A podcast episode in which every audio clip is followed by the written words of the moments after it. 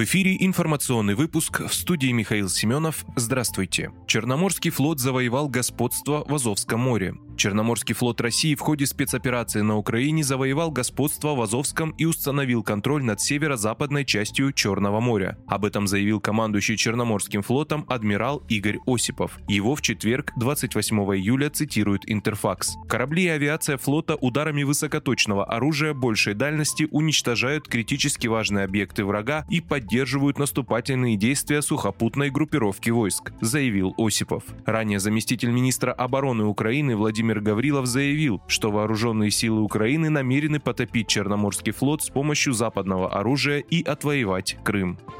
В Госдуме предостерегли Киев от контрнаступления на Херсон. Контрнаступление украинской армии обернется для нее невосполнимыми потерями. Попытка захвата Херсонской области получит сокрушительный отпор и захлебнется, заявил депутат Госдумы от Крымского региона Михаил Шеремет. В последнее время представители киевской власти неоднократно заявляли о намерении контрнаступления на Херсонскую область. По его словам, Зеленский, если ему прикажут британские и американские кураторы, может дать команду на контрнаступление, так как для него абсолютно неважно, сколько может погибнуть украинских солдат и мирных жителей. Зеленский стал для Украины кровавым диктатором, подчеркнул депутат. Напомню, ранее Херсонская и Запорожская области объявили о планах стать субъектами России.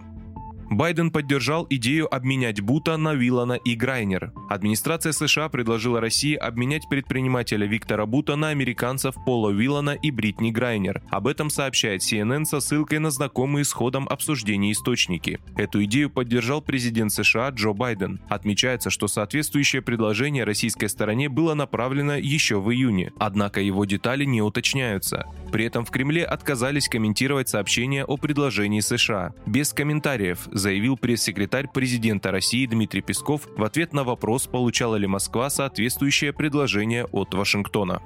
В России продлили режим ограничения полетов в 11 аэропортов. Режим ограничений на полеты в некоторые аэропорты Юга и Центра России продлили до 5 августа, сообщила Росавиация. Временно закрыты воздушные гавани в Анапе, Белгороде, Брянске, Воронеже, Геленджике, Краснодаре, Курске, Липецке, Ростове-на-Дону, Симферополе и Элисте. Ограничения на полеты в южные и центральные регионы ввели 24 февраля, после начала российской специальной операции на Украине. С тех пор эту меру продлевают. Вы слушали информационный выпуск. Оставайтесь на справедливом радио.